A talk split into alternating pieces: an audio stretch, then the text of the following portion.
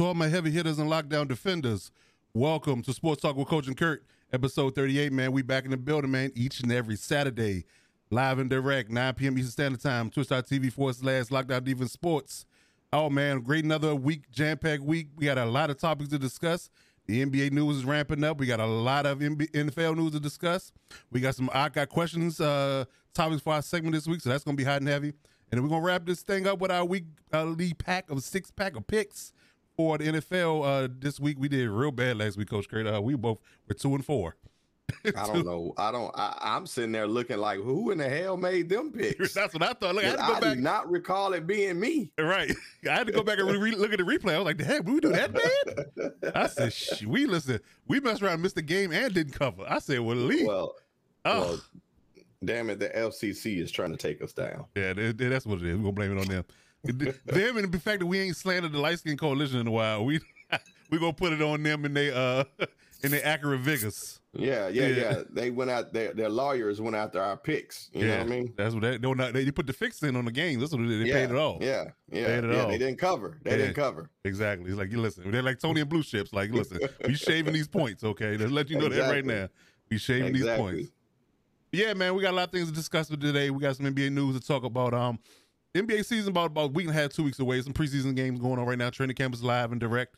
Kyrie Irving still can't play, but uh, but I did see that they said that he could practice. I mean, but what difference does that make?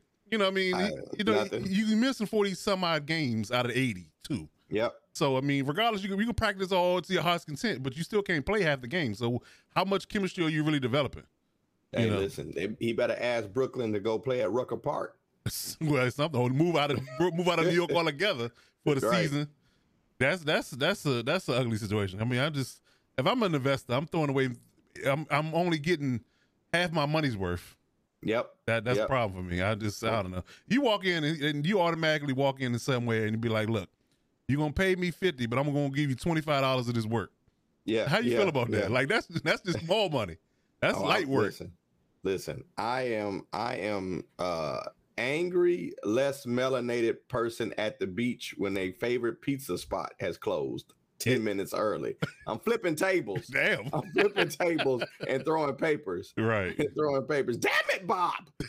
Shit. Damn it, Bob. This is disrespectful. Rock and knuckle bullshit. Straight to management. Rock and knuckle bullshit. That's what it is. This is a far bullshit. I had enough. had enough of calling managers. I've had enough. I had enough. Managers. Call the stockholders. Call the stockholders. Exactly. We'll get to the bottom of this shit. I am going to send an email. a sternly worded email. yes, yes, yes, yes. A strongly worded email. Yes. And I'm going to CC you. Matter of fact, I'm going to go 14 font Arial bold. Times New Roman. right. Courier New. 18 fonts for the all caps. All caps. exactly. Exactly. And you and Tyrone can't do nothing about it. you and your eight dollars an hour. okay, we're good. It's getting ugly now. yeah, let's let's get back professional because I feel like I'm gonna have a Jon Gruden moment here. So, right, so. right, you're right. okay, explain that for me. Was it one email or eleven? I'm reading that as one. Is one okay? listen, listen. I know this is jumping a little early. Listen, listen. The word that he said though, if he said that, it might have been wrong, but it was funny yeah, as no, hell. It really was. It was funny as but, hell. But you had, but this is what you got to do. You got to read it, and then you got to look at the, the, the Morrison Smith face. Got to pop into your head when you say it. That's what make it funny. That's what make it funny. Yo, uh, I, I we got a slight rule. If, it. Right, we got a slight rule. If it's funny, if it's racist but it's funny, we might let you slide. We might let you might let you out the hood with that one. Like listen, you know, that's like screaming listen. that word in a, in a crowd of black people in Southeast yeah. DC. But if it's yeah. but it's so funny, everybody get to laugh. You got a chance to run. You know what I'm saying? Like it's one of those yeah, things. we laughing right now because we're giving you a 20 second head start. there you go. There you yeah. go. So yeah. yeah. But what he said about his lips, though, I got to give him credit. That was original. Because when you think about it, now I can't unsee it.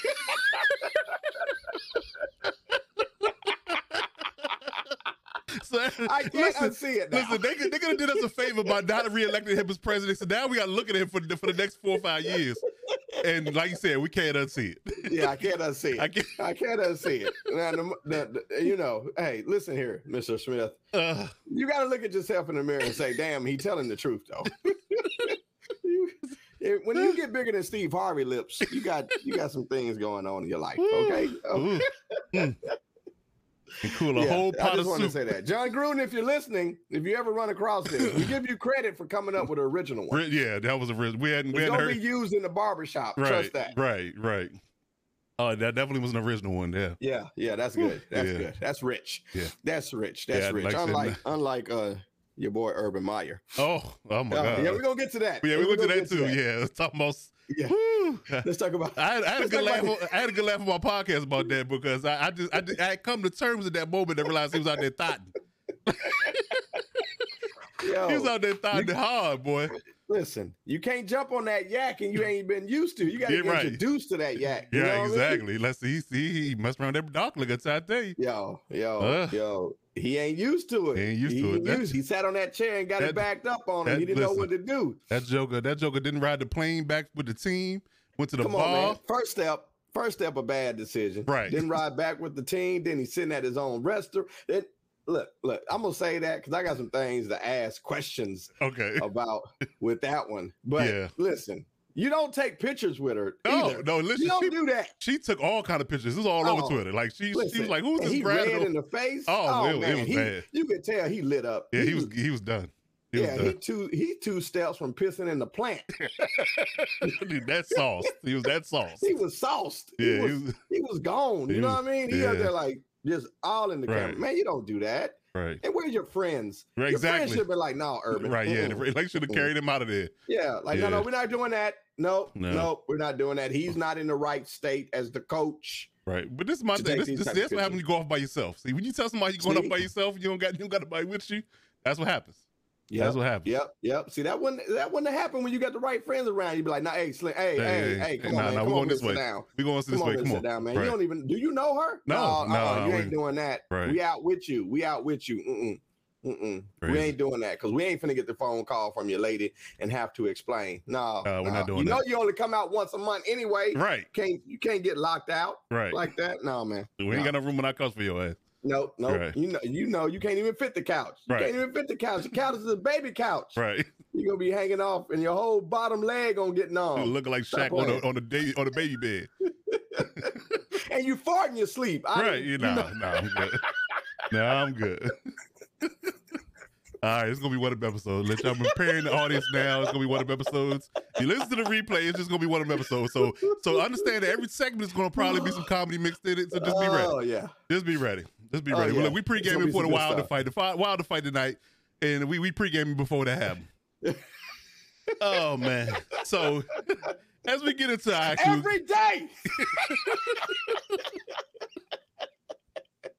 I ain't, I still ain't got over DeMaurice Smith. I just I, I ain't past that, but that's a whole other conversation. oh, So as we get Oh, into our. NBA segment, we're gonna get on, we're gonna try to do get these through these topics oh, today. Jesus. Oh, We Jesus. gonna, uh, Let's talk let's talk NBA news real quick. Let's um Okay. as we get into uh like I said about a week and a half, I think the season starts around the 18th. Uh, we're on a, we Uh-huh. are about nine days away. So uh there's some teams out there that made some some savvy moves, some re-signing, some uh quote unquote uh free agent moves and trades and things of that nature to uh bolster their roster.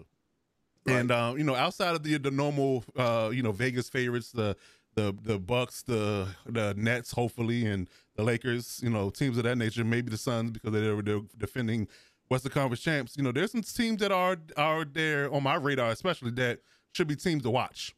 You know, Okay. to be should should ultimately based upon uh, what what they look like on paper, they should they Mhm. should be uh, a threat. You know, in either conference. So, starting with the Eastern Conference, I want to talk about the uh, Chicago Bulls. Okay. Now that roster from top to bottom, like they, would, would they put together in one off season? Well, you know, I was saying the trade at the trade deadline last season and this off season, what they put together in that short period of time looks formidable to me. You know, what's your take on it? Because I'm looking at it like DeRozan, um, uh, Lonzo, we're gonna call him LaMelo, Lonzo. Uh-huh. Uh, uh, they already had um, Zach LaVine. Yep. Um, they got um, they got uh, Caruso in free agency as well. Uh, DeMar DeRozan. So you know that that you know that that that roster right there, you know, just out of and uh, Vucevic, don't, forget about my guy. You know what I'm saying? So they that particular roster, that's starting five at least. I mean, I'm not gonna I'm not gonna sit up and act like the bench is like you know world beating, but that that starting five looks formidable to me from a defensive view and offensive perspective. So, how do you feel like how do you feel they land in the Eastern Conference if they were played 82 games together? Uh, looking at what I've seen uh, out of two games, uh, I think they've done a masterful job of getting players that play well together and Mhm. complement each other. Okay. You know, it's I, I like to call it. It's not one superstar, but it's a group of high level stars that uh, can play together, and everyone understands their role, and no one's trying to overplay each other. Mm-hmm. I mean, they got a good complement of backcourt. Uh, they kept some primary players, and then who they added. Um, it looks like a very dominant team. You know what? It, it, it looks like one of those teams that are going to sneak up on people, Mm-hmm. and they're going to be in every game just because before you know it, they're just going to they're going to play you. They're going to play very strong first quarter, second quarter, third quarter.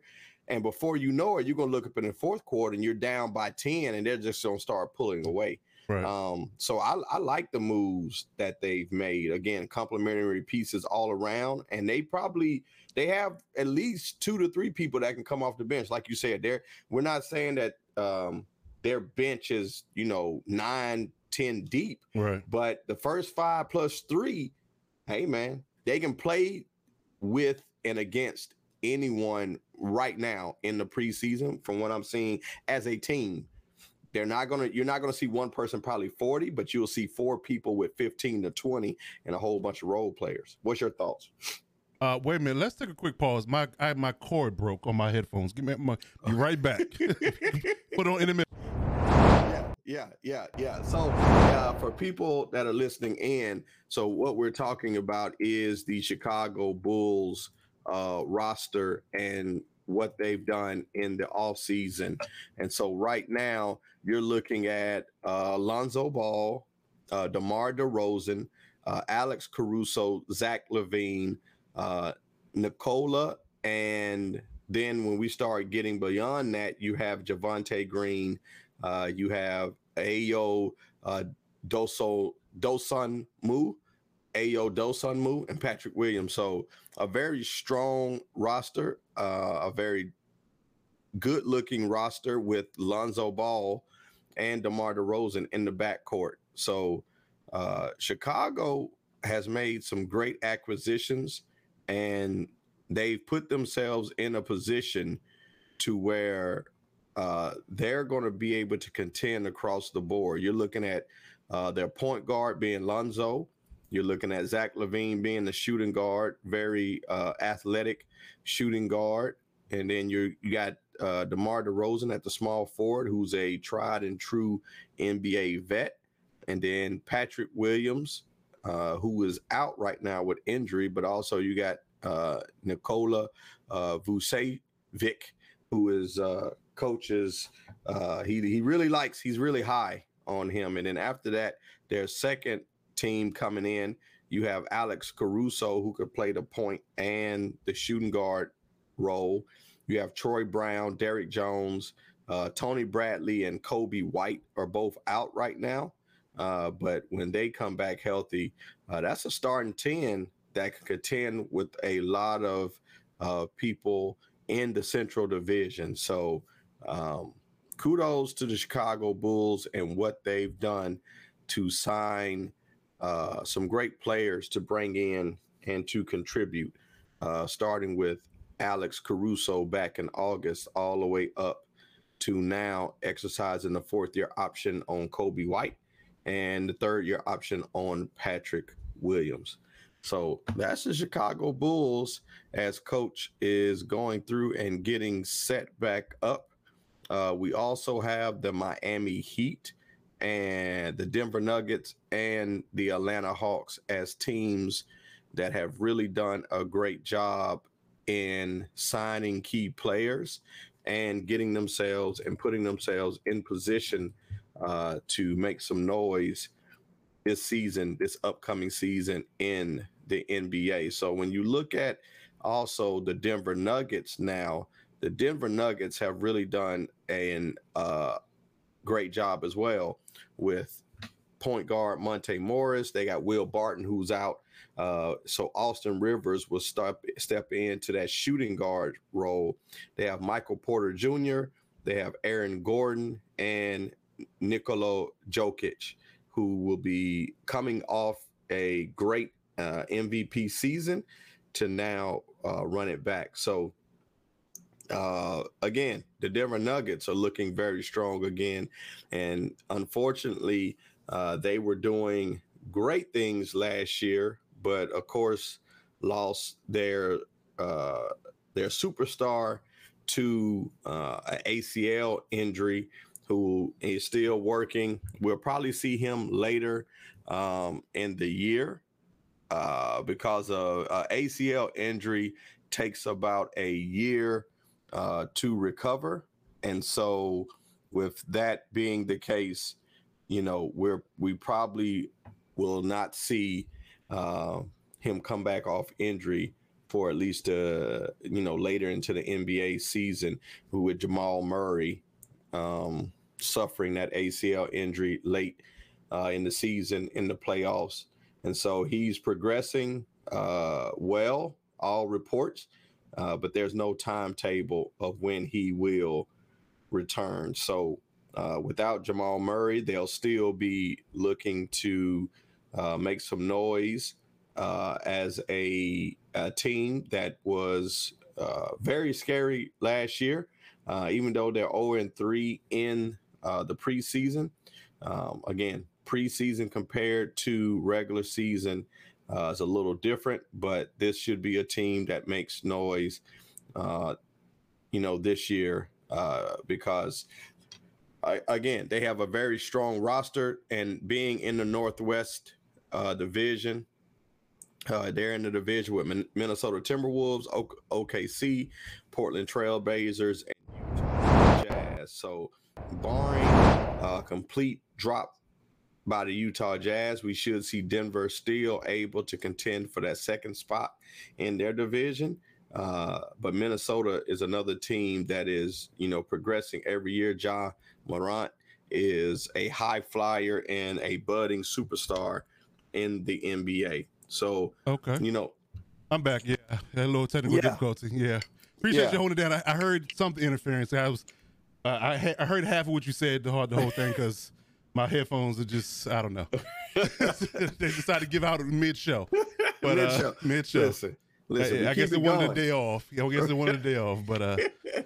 But yeah, we're back. So yeah, so um, given uh, so you ended up with talking about the uh, Bulls, and I'm, i missed the part of what you said in the intermission, obviously, because I was fixing it. But right, um, right. but my take on the Bulls is that I think they can be really formidable. Uh, I think they again, we I think we brought this up when they first uh, combined the team, is that they seem well balanced. Right. I think them right. and the Nuggets uh, uh, they have a roster that's really deeply balanced, and yep. nobody infringes on the other person's talent and mm-hmm. that that allows you know for to should make for good team basketball. You right. know, it just really it really just it really deep dives into how well they play ball defensively would be the only thing that will hold them back. You know, quote unquote, that will be an issue. You know, for them if they don't play good defense, then you know just a shootout. You right. know, but but uh, if they play solid defense, well, I think you know Lonzo, DeRozan, and the company have been known to do. Caruso, especially, he's a defensive specialist type of guy. Right. So I think that you know those particular pieces alone tells me that they are, you know, and, and Zach LaVine is super athletic. He's a shot blocker. So mm-hmm. I think that you know, for at least, at least in that regard, they can play good perimeter defense. So um, yeah, I, I like what they can do. I really think that them and uh, your boys, the Hawks, are dark horses. You know, just just yes. from from the gate. You know, just the just the move the Hawks made, just move the Bulls have made. You know, mm-hmm. I, I, I don't really think it's a it's a it's a given that the the, the Bucks in the in the Heat and the um and the Nets will be one, two, and three. I don't I don't see it as being a guarantee. You know, especially right. with Kyrie's situation being what it is up in the air. So I really think that it's it's a it's a situation where I'm going to be li- literally locked into those games early to see how well the Heat uh and the 76ers and uh, I want to say the the Bulls and the and Hawks fair against those upper echelon teams. So if they play them well, that that tells me right off that it's not going to be an easy walk. Exactly, exactly. And you know how I feel about the Hawks. Oh, you yeah. know, you know how I feel about the Hawks and uh the, Because the, way you feel about Collins is the way I feel about Cam Reddish. I think Cam Reddish is is a bona fide player. Right, so I think that right, adding right. that particular person healthy and ready to go for another 82 games, I think they I think with them matriculating and being together another a whole year, yeah, I, th- I think that's that's going to be a problem for the East too. I really think so. Um, Yeah. So forwarding over to the West, I would say that the Nuggets, especially, I think you know I don't know I'm not sure if the Jazz will take a step back or the Suns will take a step back, but I think this I think the Nuggets are built with the right stuff as well. I really do. I think that I think that team chemistry is going to make uh you know make a problematic for a lot of teams.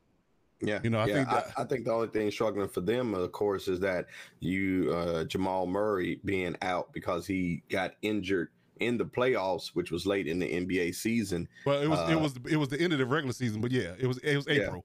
But yeah, that that's Yeah. the timeline for the injury is is probably All Star break, you know, Yep. or later, you know. So, but he could come back right at the right time. You know, I just don't That's know exactly how is he going to be the Jamal that we're accustomed to, or is he going to try to you know work his way back? Like you know, if he does, if he comes back at the All Star break, I would literally put him on a pitch count, you know, minute Yep. count, and, and just let him work himself back into shape, and you know, Yep. get his legs in them, get him get some confidence in that leg.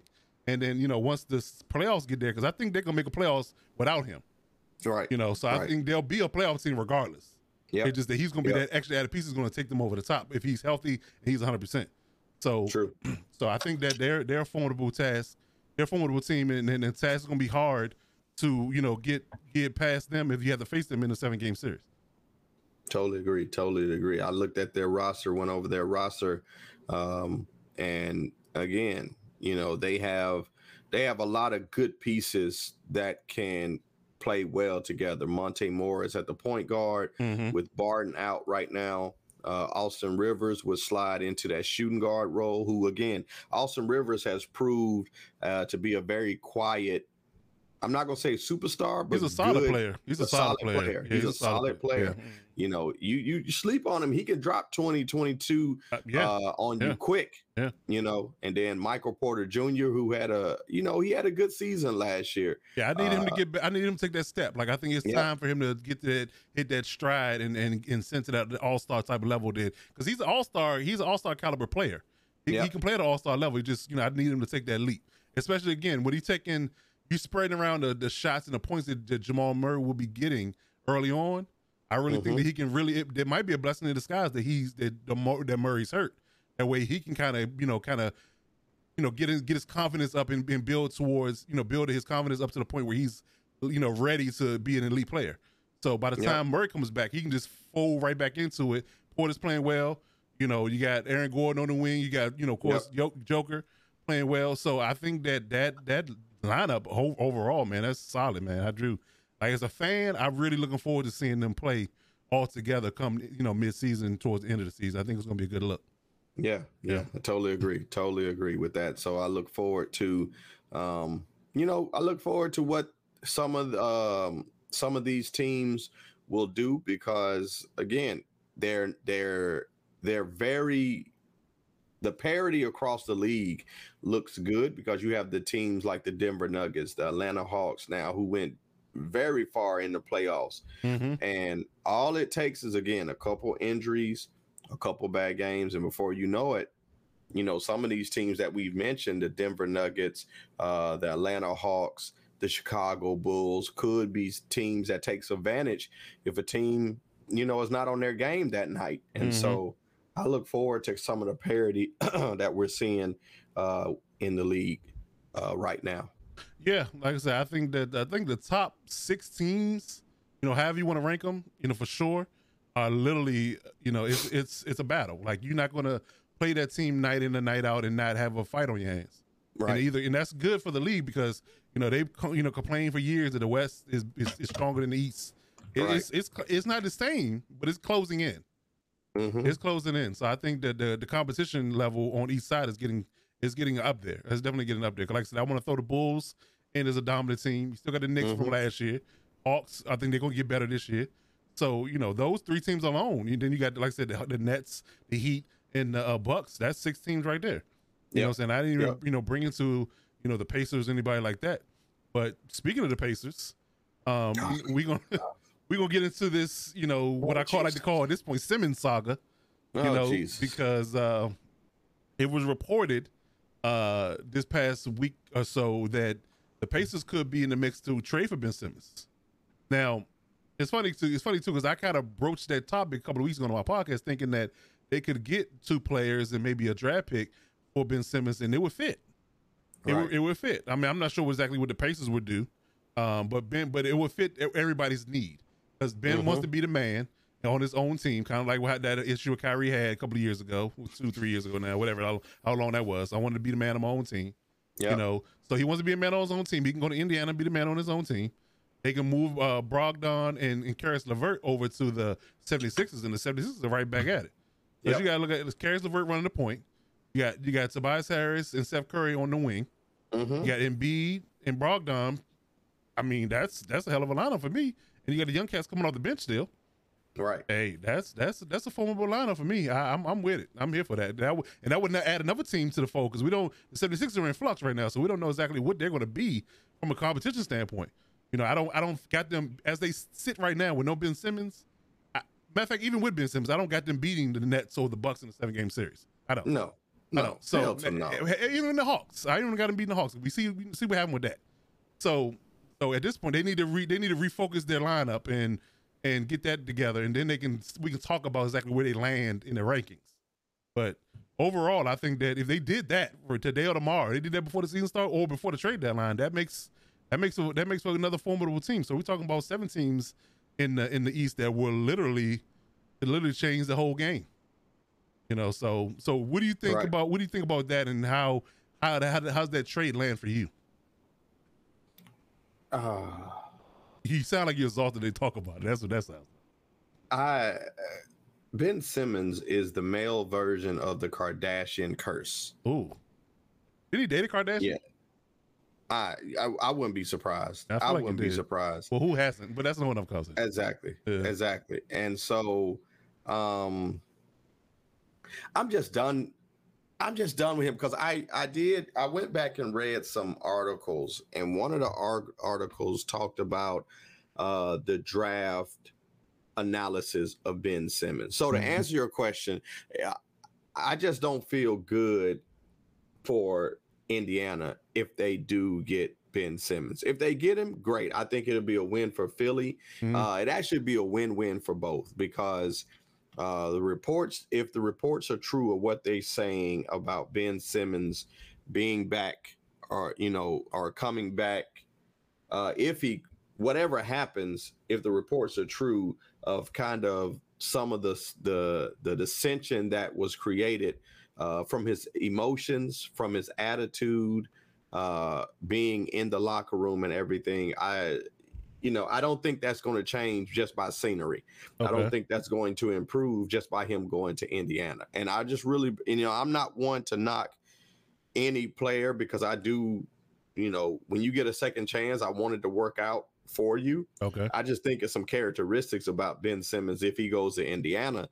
I don't think it's going to be a hey, I'm in a new environment and I'm going to resurrect my career.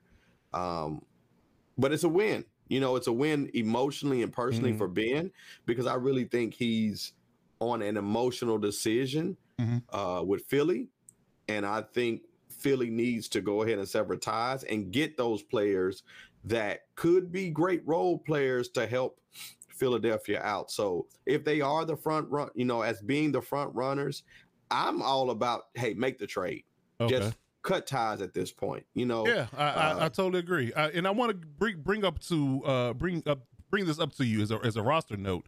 Um, Yeah. now, so if I, if that trade went through the, like I just described, so they will. So right now they have Brogdon, Levert, T.J. Warren, Sabonis, Myles Turner, Jeremy Lamb, and T.J. McConnell coming off the bench, and Torrey Craig. Torrey Craig was the guy in this in Phoenix last year that was coming off the bench before he got hurt. He was playing well.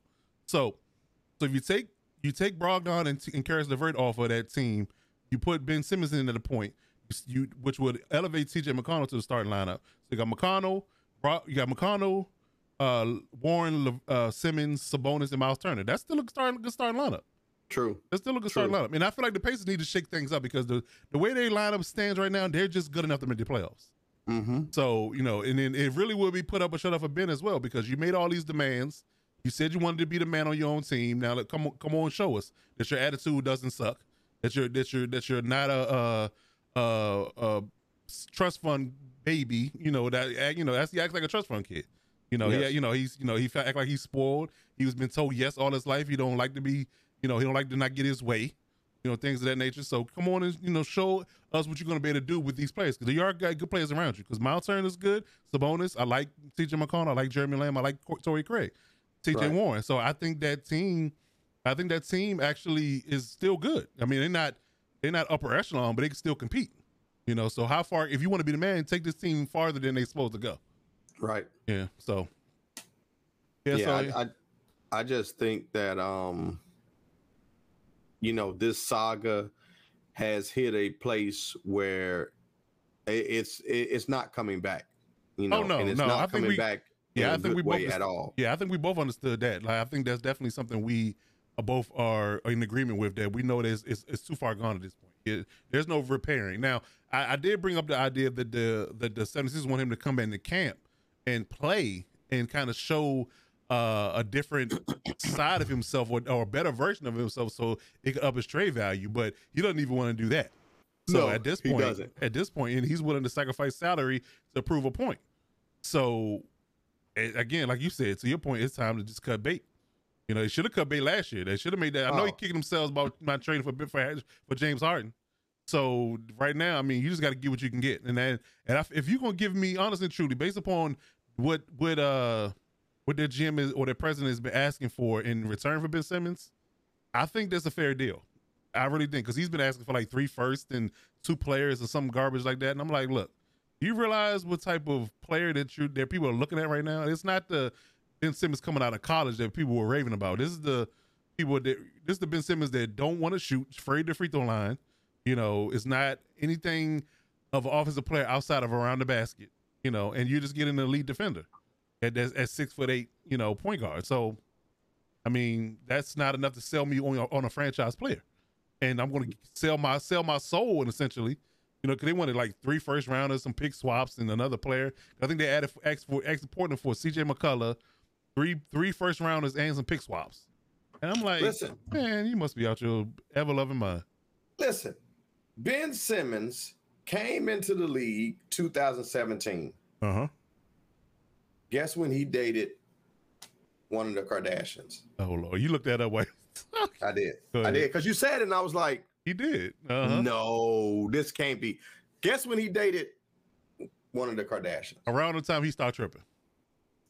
2018, 2019, which was his best season Really? because he had 16.9 points. Guess what happened after they broke up? Oh, same thing happened to Reggie Bush after he broke up with Kim. He's went downhill. okay. the next season, so first his rookie season, he Uh-huh. played 81 games. Okay. 81 played, 81 started. Uh huh. The next season, 79 played, 79 started. While then, he was going through with the dating. When Mhm. they broke up, that season after they broke up, guess how many games he played? What- now, what- mind you, that was COVID shortened season. okay. Yep, COVID shortened season. Okay. Guess how many games he played? I'm curious. Tell me. 57. Okay. 57 started. Uh huh. He went from 15.8, Uh huh. 16.9 down to 16.4, which is the sign of the decline. Okay. His free throw percentage um was at about a 60 it, you know never high but around 60s but his shooting percentage drastically dropped off he went down to 16.4 and this past season he was at 14.3 stay away from them Or stay with him. If he stayed with him, he probably still be playing well. and he would have uh, and he would have had like 17 babies Probably. by now Probably. But li- li- listen, you wouldn't be talking about your career in shambles. hey Something. true I wonder what, He- which one did he date? Do you remember? kendall Kendall. Jenner. Okay, Kendall Jenner. Okay, all right then. Mm-hmm. Okay, she's l- less lesser of a toxic.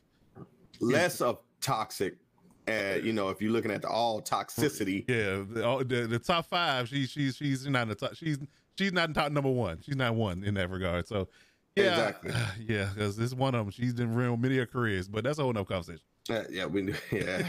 So, yeah. But, but yeah, I mean, overall, I mean, I think you know, again, if you're if you're asking for if the if the Pacers are willing to play ball, you know, when this with this trade, and they're willing to shake their roster, what they need to do, in my opinion, you know, Mhm. if they're willing to play ball, I think this is the best you're gonna get. I, I really think Caris LeVert is a is a young budding guard. I think Mal, uh, Mal, Malcolm Brogdon is a really good shooting. He's a really good combo guard. He's a point guard by trait, but he's he can shoot. right. Brogdon can shoot from outside very well.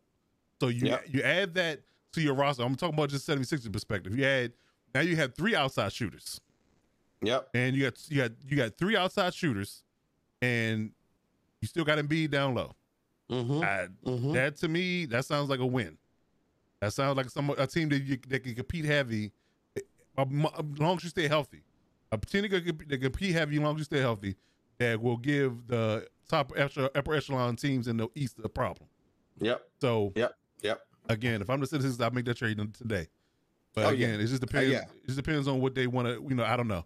It, it, I, only thing I feel like at this point can mess this up if the Pacers willing to play ball is is Daryl Morey's greed. I think that's the only Mm. thing that can mess it up. If he, he gets too greedy and they asks for the world for for a player that's on a like you said on a decline, you know, then then it's, it's never going to work, and you're going to basically screw yourself out of anything for him, and he's never going to play for you. Right. So. Right.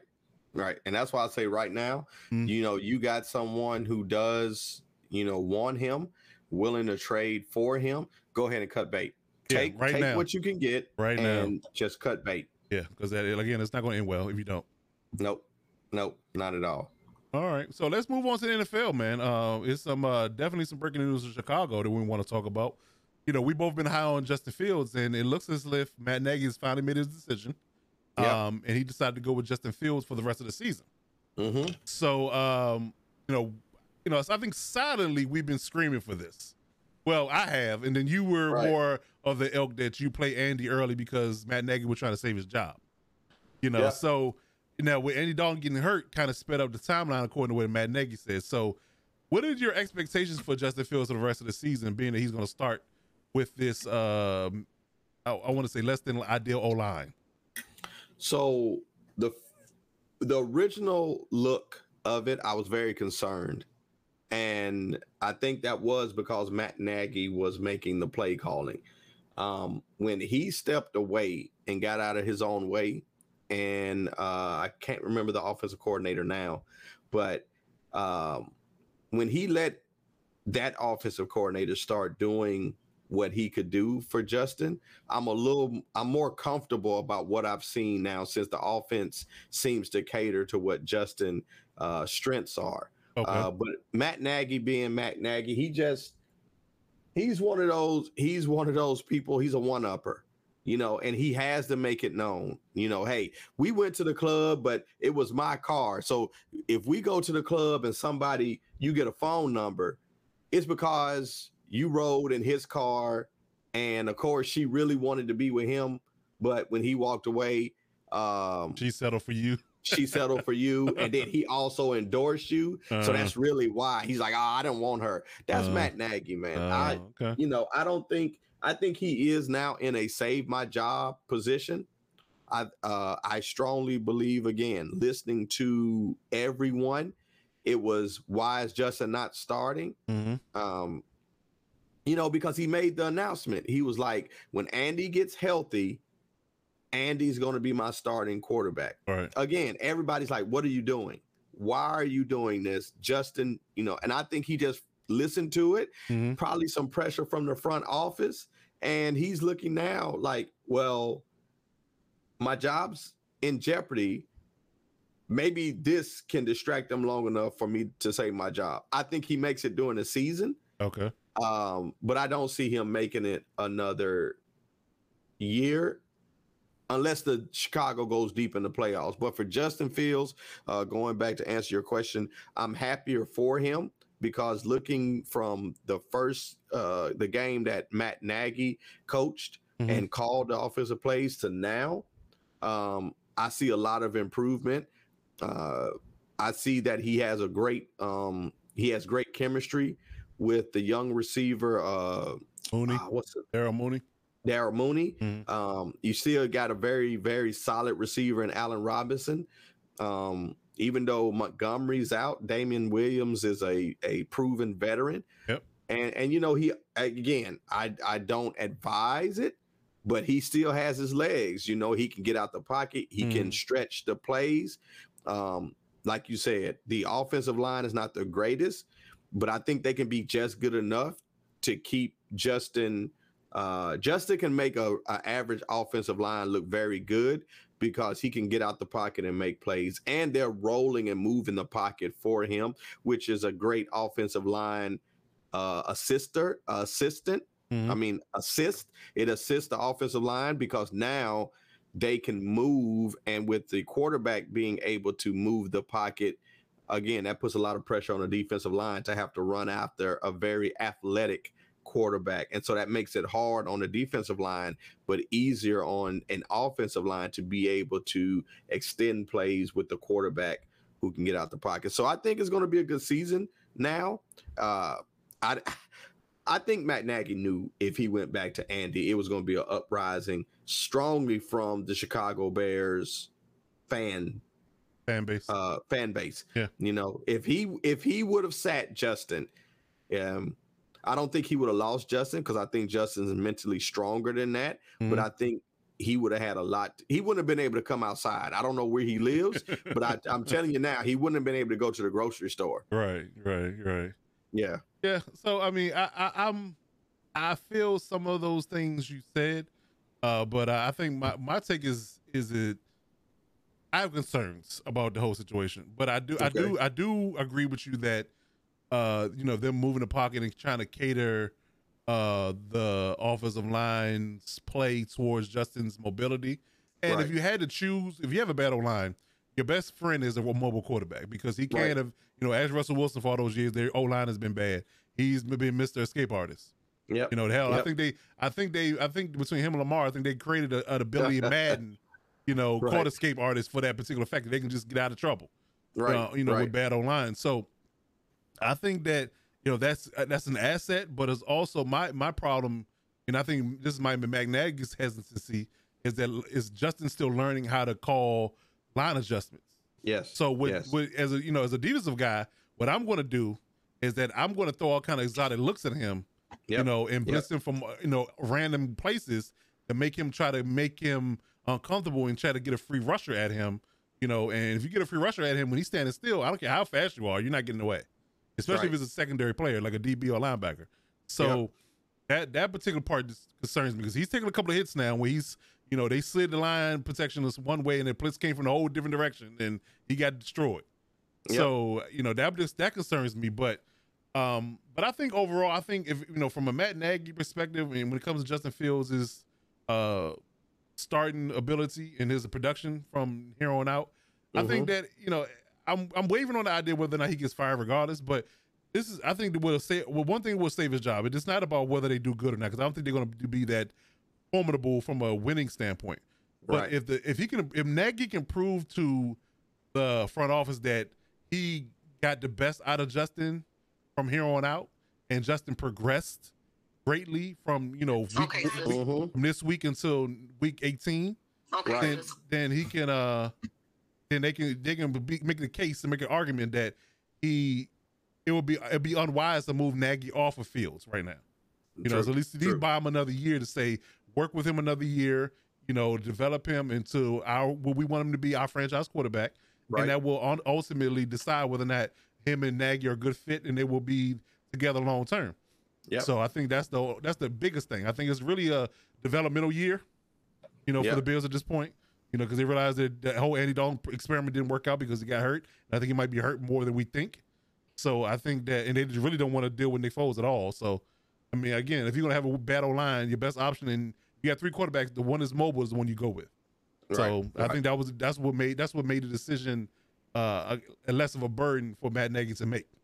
Yep. So Yep. I think that's what it boils down to. So if he plays, you know, if he plays well statistically, kind of like, you know, I'm not gonna say he's gonna have the same type of season, but if he has a type of season or puts up decent pass numbers, kind of like what Justin Herbert did with a bad line last year, Mhm. you know, I think that that will ultimately save Nagy's job if they feel like that his his uh his relationship with Fields is good, and they feel like that. And if let's see, let's say if Justin endorses him, if they go pull Right. Justin the office and be like, you know, how do you feel about Matt Nagy? Do you feel like next year will be a, even better year if y'all stay together? And he says yes, yeah, his job is safe. If he says he don't know, he kind of gives the uh, and he's out of there. Yeah. He's out of Yeah. there. So right. so it just depends. It just depends. But I, I hope that he does well. I really do. I hope they can get the most out of him, and you know, hopefully hold on long enough to get people healthy. Because like I said, Khalil Mack's banged up, Akiem Hicks banged up on the defensive side. Their secondary's a Mhm. mess. You know, and then like I said, David Montgomery's hurt. So if he gets his uh, full complement of weapons and they can hold together the defense in the front seven at least for you know for a semblance of a a game or two, they can win a few. So Right. that's what it boils down to, most likely. So, but yeah, so move, moving on moving on to uh trades and releases so we had um some we had a trade and a release this week that was you know pretty pretty uh pre- Shocking. yeah shocking and major blue. yeah major major news so um starting with the cowboys they uh been looking for a trade partner for Jaylon smith uh for the past uh several weeks since camp Mhm. honestly because i think that the the idea of them drafting michael parsons uh, and I'm not sure they were sold on draft, drafting Michael Parsons because they were uh, looking at a different, a few different positions, even looking at Kyle Pitts at tight end. Uh, if he had fell to them, but but when they landed Parsons, and you know he's a playmaker. I mean, we're just not gonna act like he's not good. You know, Right. he's he's that guy. He's probably one of the, the better defenders in the whole entire draft class. But right. but when they landed him, they kind of it kind of made the linebacker room crowded. You know, so we I think you and I were talking offline about who was the odd man out. You know, Mhm. because we never did. Cause they even talked about when Dan Quinn got the job and him bringing in Keon O'Neal and, and Damontae Kazee from from Atlanta. And we were like, well, who's if he's gonna play linebacker in the box as well? Who going? You only can play three, two to three linebackers at a time. Right. So who's the odd man out? With Parsons being, you know, that guy. Yeah. So you know, we we was discussing because they didn't ex, they didn't exercise Vander Esch's fifth year option. Was Yep. him or was it uh, Jaylon? And they just signed Jaylon to uh, a deal a couple of years ago. So he had Yeah. uh, he had some money on the books. So I was Yeah. thinking he'd probably be the lesser likely candidate, but they ultimately let him go. Um, and I feel like he was him and Jaylon, Jaylon and, and and were playing well together. they But were. but I, but they had to make the move, I guess. Uh, so he got released and ended up signing with the Packers. So uh, so how do you feel about that particular move? And do you think J- Jaylon can resurrect his career in Green Bay? I think he can. Um, because when you look at uh Jaylon, it wasn't like he was looking a step slow. It wasn't like he was looking like a shell of himself. Right. He was look, you know, again, him and Micah um were playing well together. On Mhm. top of that, Jaylon the last couple years had been um that linebacker, meaning even when uh the Wolf Hunter uh was out, Jaylon was still playing at a very high level. True. I You think he was the he- leading tackler on the team the last couple of years. Yeah, and he Yeah. was a linebacker. When you looked at knowing the name of a linebacker on a team, you knew Jaylon because he jumped off the screen as that guy. Right. You know, uh, reading reports, they're saying because, like you said, they just signed him to a very lucrative um, contract for a linebacker, Mhm. um, and so you know to to see a team drop a player when they owe him that type of money uh, speaks to it had to be something else uh, going on in the locker room. You know, Well- something well, to going that on with the team. To that point, they actually the, the language of the contract actually they paid him a lot of money up front, so he didn't have a whole lot of guarantee money left in his deal. It was just contract money. I think it was like nine million this year, and like there was no cap hit next year. Right. So there, right. it was actually not as bad as I thought. So I guess I guess the idea of letting him go wasn't a complete and total. Uh, I guess you can say cap casualty. So Yeah, yeah. Mm. But and but when you look at a player playing well and letting him go in a trade like that, and then Mhm. on top of that, keeping him in the same conference. well, they had no choice in that regard because he got released. They didn't trade him. No, that's right, that's right. So he got released, so Yeah. getting picked up. Um, but I'm just still shocked because when I watch the games with Lawrence, I believe it's Demarcus Lawrence, right, out with the foot injury. Yeah. hmm So with Micah going down and filling that type of role, having Jaylon, you didn't really miss anything because you had another linebacker who was still athletic enough to cover and you know it gave you the flexibility to let Micah go down and play that defensive end position. Mhm. Um, but to see him just get released again, not traded like you said, but released, I'm, you know, I don't know what it is. We may never hear of it, but I don't think, again, just looking at the tape, Mhm. I didn't see it where okay, now you got a linebacker who's not playing at a high level. You yeah, know, I'm with. I don't. I'm right with you. I don't. Oh, go ahead. I'm. I'm just. I'm agreeing. I'm just agreeing with you. Yeah, I'm and I don't I didn't see and again, I'm not there inside the locker room, but just watching Hard Knocks, it didn't seem like there was some type of angst or you know, hey, hey rookie, hey young buck, you know, yeah, respect me. It didn't seem like it was that type of you know, whereas you know the same thing with uh Mac Jones and Cam, where it's like, hey, Michael Parsons is too, you know, Jaylon Smith's uh persona is too big and we need to let him go so Micah can feel comfortable. It didn't look like that. They looked They like were. they played They were well actually together. good friends. Yeah, And they Michael played was- well together. Michael was upset that he got released. Exactly. So again, it's shocking. And to me, when you see that, that says there's something else going on. You know, it says there's something internal happening that is beyond football and what's being shown on the field. Yeah. And so we may never hear it, we may never know about it, you know, unless Jaylon steps up and announces it. Uh, but for me, you know, his his play wasn't wasn't detrimental, didn't drop off. It wasn't Mhm. like they were playing with one less linebacker. Right. Um, him and Micah got along, like you said, great friends, and Micah's actually upset that he's gone. Mhm. So to me, when you look at those two things not being disqual uh, uh, not disqualifying him, to me, it's something leadership maybe maybe something happened where it's like, hey, this ain't gonna work, and who knows what it is. I'd be interested to hear exactly, you know, from Jaylon. But you know, that's my thoughts. I was shocked when I saw it. We mentioned, I was like, yo, Jaylon Smith just Right. because it, it was out the blue. They they coming off a win, you know, winning. Yeah. The defense. I mean, of course, because Diggs is a dog like that, but Mhm. Jaylon Smith has been that one player who has created fumbles, created turnovers. It's not like he's been burned in coverages and beat on running games. So Right. to me, it was totally shocked to look up and say breaking news: Jaylon Smith just released when he's under contract. Right. I, I tell you what they should have did. You know, I think they should have did what what Bill Belichick did, and that's where this dude. I tell you, the uh, Emperor Palpatine, man. He's the he's the evil Sith Lord of the NFL, man. Right, He broke. He let it leak that they were going to release Gilmore.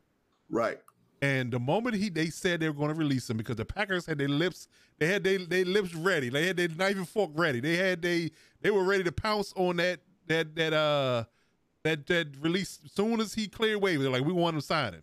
right. And then they said uh, they said we're going to release him. That came out in the news early that morning, and then by early afternoon he was traded to the Panthers. So and had they had they let it leak, had the Cowboys let it leak that they were going to release Jaylon instead of just outright releasing him, they might have got a trade partner for. Because I Oh, mean, definitely. you know, because I mean, and they and they wouldn't, and he would have kept his contract. Yeah, But um, but yeah, I don't I don't know. I, I I'm I'm in agreement with you around Jaylon's situation. I really don't think he was in on decline. I really feel like he was, you know, playing good, you know, interior linebacker play. Yeah, you know, I think you know I, I've always have a keen eye for that. So I know, you know, I know good when I see it, and I know bad when I see it. And, and he playing, he was playing good ball to me. So Right, I don't. right. I, it was very curious about exactly what uh, was the dynamics of, or what was the reasoning behind his release. But I did hear a quote uh, earlier this week that made a lot of sense okay, is that was that when coaches draft players, they are more, I guess you can say, tied to them. But when you inherit players, then you're not as as as married to them as you would if you drafted them. true. You know, so True. you got to realize that, that McCarthy inherited Jaylon, you know, and a few other people. So it, they may have never got along. Right, You know, and then when Dan Quinn coming in, Dan Quinn was like, "Well, I ain't, you know, he ain't my favorite person either." You know, especially with them want to feature Micah in, in, in interior and Keanu O'Neal being his boy. Like Keanu O'Neal is his boy. If they want to invest in Micah and develop Micah, and they wanted to in uh, let Keanu O'Neal as his former player, you know, be that be another uh, difference maker in that offense, or their defense, I should say, then he was just the odd man out. He Right. just the odd man out. Now, again, I would have tried my best to trade it for something else that I needed, like a D lineman or another safety or corner. You know, something that boosted my defense a little bit better if I'm going to let him go altogether. But hell, they could have kicked the tires on all of that and never got any answers. You know, because because the problem too is that when you got a high level contract, we got an eight nine million dollar contract. Lot, not a lot of people have that type of money to take that contract on, but they, Right. but they can let you release him and then sign up for less. Right. So Right. that that that would make that ultimately might have been the caveat to that. Very true. Yeah, so Very I, true. So I think that played into the whole uh Gilmore situation because we as, as even more shocking news. You know, again, I, as I alluded to, Bill Belichick let it leak that he was going to release Gilmore, uh, who hadn't Mhm. come off the pup list, pup list yet. Uh, there was um he's about two weeks out from coming off of that and playing, so he was you know one of the most you know elite corners in the league in the last few years. Yeah. Um, you know, were hadn't played this year obviously because of injury. So they were discussing and releasing him, and all of a sudden the, the Panthers, you know, checked their books and realized that hey, we got enough money to get him, and we lost Jaycee Horn for maybe the season.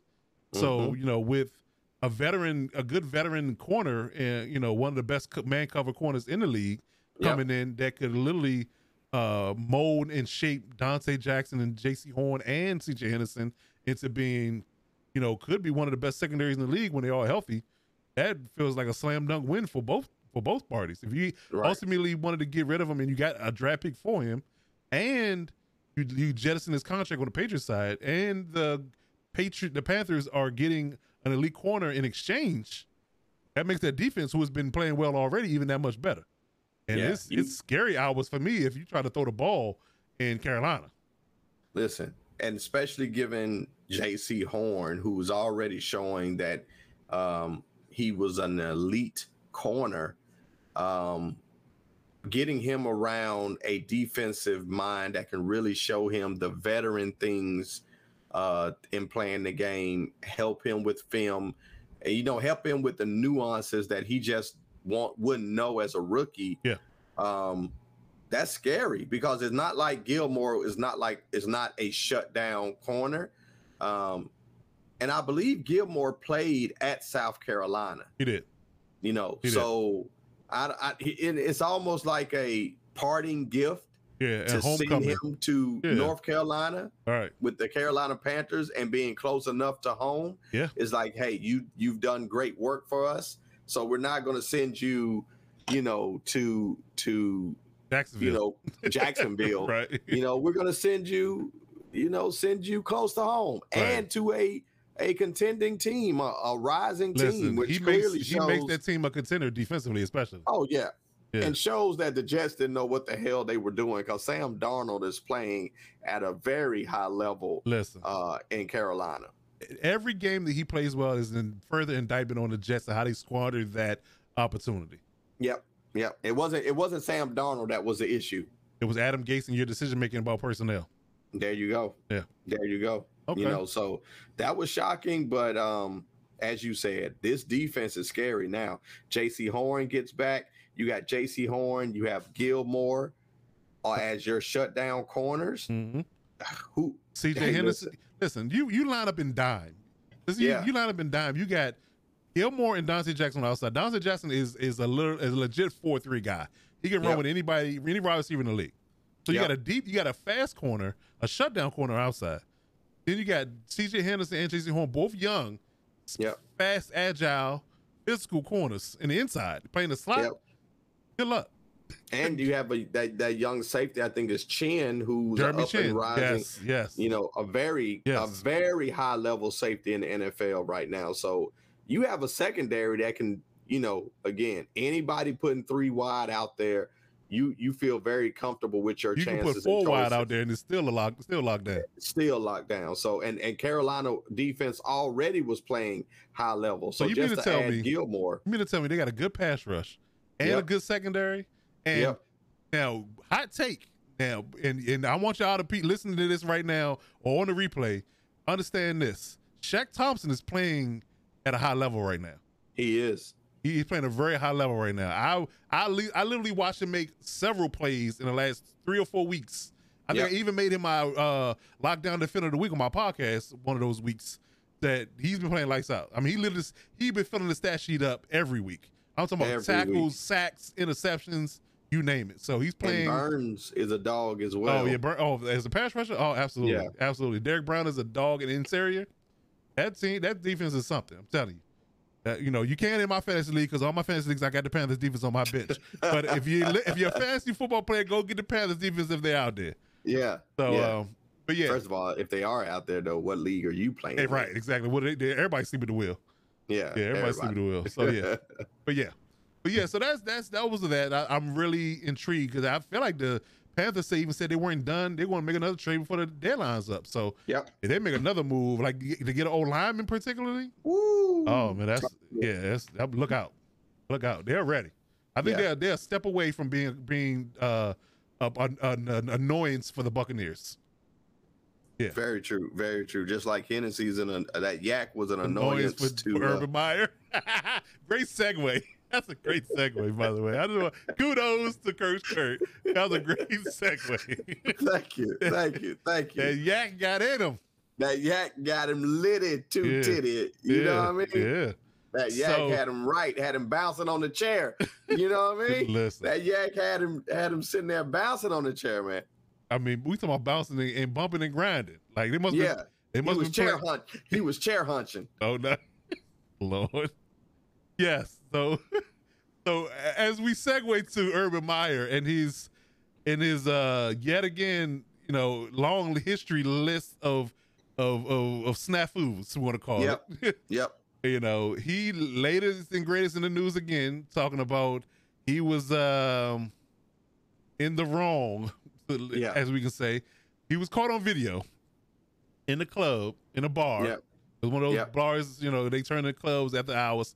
They said it was his restaurant. Was it his restaurant? Yeah. Oh, you really wrong. they said it was his restaurant. you really wrong then. Like you just uh that that that let me that made me believe that he was out there looking for looking for something extra. He wasn't he wasn't just out there, you know, just wilding. I think he was out there with a purpose. hey. He was looking for a girlfriend experience if you, if you know what I'm talking about. Hey, hey, now. Yeah. Hey, so hey. hey, that's so He you know, wanted a GFE, a girlfriend experience. there it is. So they they it, it, Mart, was it Martellus Bennett or was it it was it Martellus Bennett? I want I one of the Bennett brothers said said uh, this week that he's not surprised at all that Urban was out there fighting because he said that the, it's the head coaches out here got more side chicks than the players do. Ooh. Yeah. Hey, I, I wouldn't deny it because guess what? A lot of the players, you know, may be unknown because they have the helmets on. Yeah, maybe. The coaches, They're, they're, in you a know exactly position who of they are. power, Yeah, you know exactly who and- they are. exactly. And guess what? Uh, It's something about power. And Can you, you are the imagine- hold on. face. Hold on. Can you imagine Bill Belichick having a side chick Oh, that's that's disgusting. having sex with a hoodie on? With the cutoff sleeves. yeah, with a hoodie on. But the bad thing is, you know, she'd be bad. Yeah, I'm sure she is. She got to be. Exactly. Got to be. He probably do it with his rings on. right. with his lightsaber on his on his hip. Designing plays on her back. Can you imagine the stories? He into that freakiness. He does he draw plays on your back? Right. you got Probably a got the two. headset. on- He you got gotta- the headset on. You got a, you got a spot two wide banana on your back.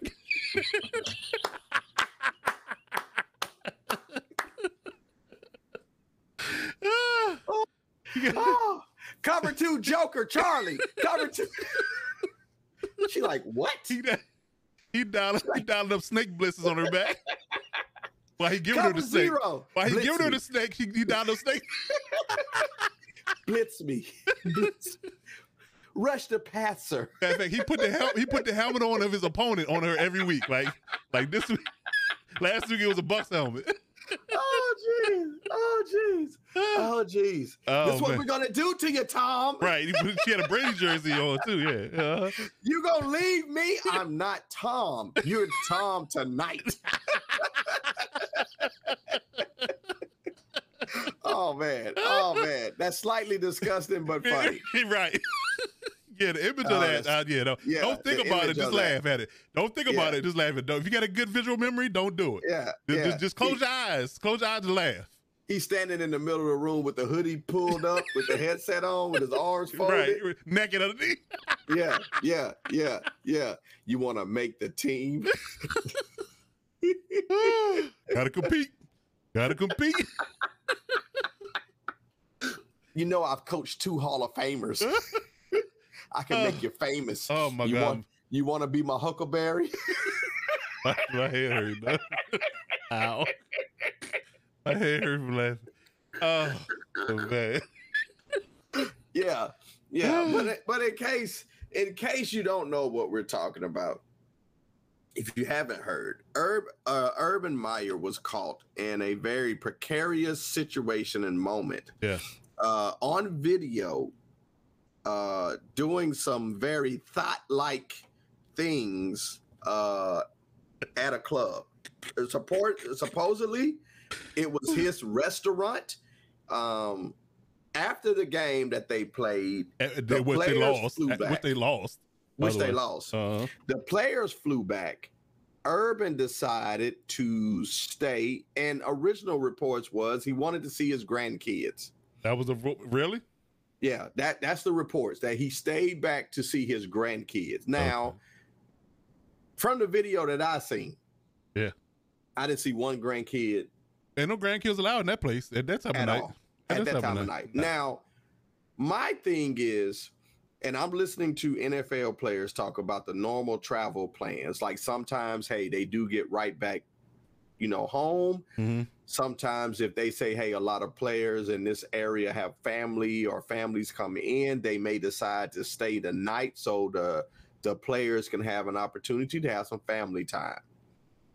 But most of the times, the coaches go back with the players because Right. most coaches also want to get back and start reviewing. You know, if you Yeah. look at the the the time uh, NFL coaches spend, they're normally 16 hour days for them Mhm. um, because they're in the film. And for someone to say Urban says that winning uh, really drives him, you just came off a loss. Right. Your team, and here's what here, and I'm, I'm going to say this part and then throw it over to you.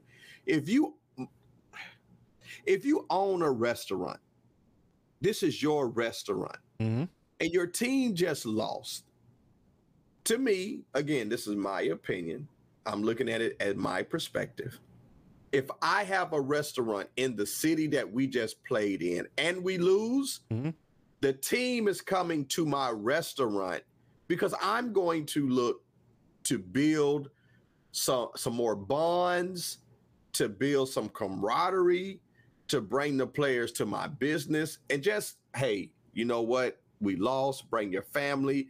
It's on me, my restaurant. We're going to close out the restaurant for the night. Mhm. Everybody come in. I know the loss stings, but hey, let's let's gather everybody up. You know, just that that that glue, that t- camaraderie because it's my restaurant. Right. It's on the house. Team come Mhm. on the house. Right. Your team flies back and you stay. Now, again, if you're staying for family, I think most of the players would have understood that, hey, coach stayed back to be with his family, Mhm. X, Y, and Z.